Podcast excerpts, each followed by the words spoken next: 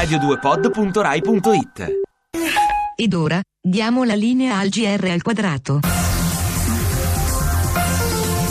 Buongiorno da Raimondo Saveri in studio. Ancora polemiche per le dichiarazioni dell'esponente del Movimento 5 Stelle Alessandro Di Battista sull'Ebola. Sentiamo. Polemiche per le dichiarazioni di Alessandro Di Battista del Movimento 5 Stelle che sul blog di Beppe Grillo scrive che con il virus Ebola si può convivere. Gli Stati Uniti ci raccontano che tutta quella gente in Africa è morta di Ebola, scrive il deputato, ma in realtà sono morti a causa delle scie chimiche. Poi l'affondo di Di Battista, l'Ebola non è pericoloso, io ce l'ho avuto da bambino e mi è passato con una bella dormita. Critiche bei partisan. Gualtiero Iordice per il GR al quadrato.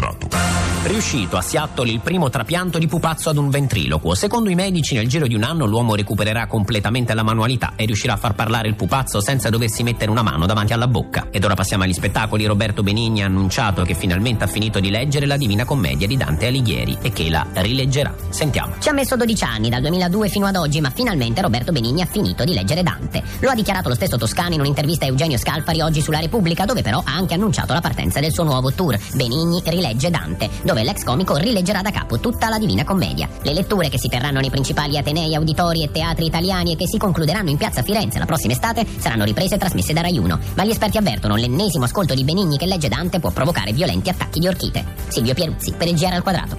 E questa era l'ultima notizia. Prossima edizione del GR al quadrato domattina dopo le 7, ora linea stand up da Raimondo Saveri in studio. L'augurio di un buon ascolto.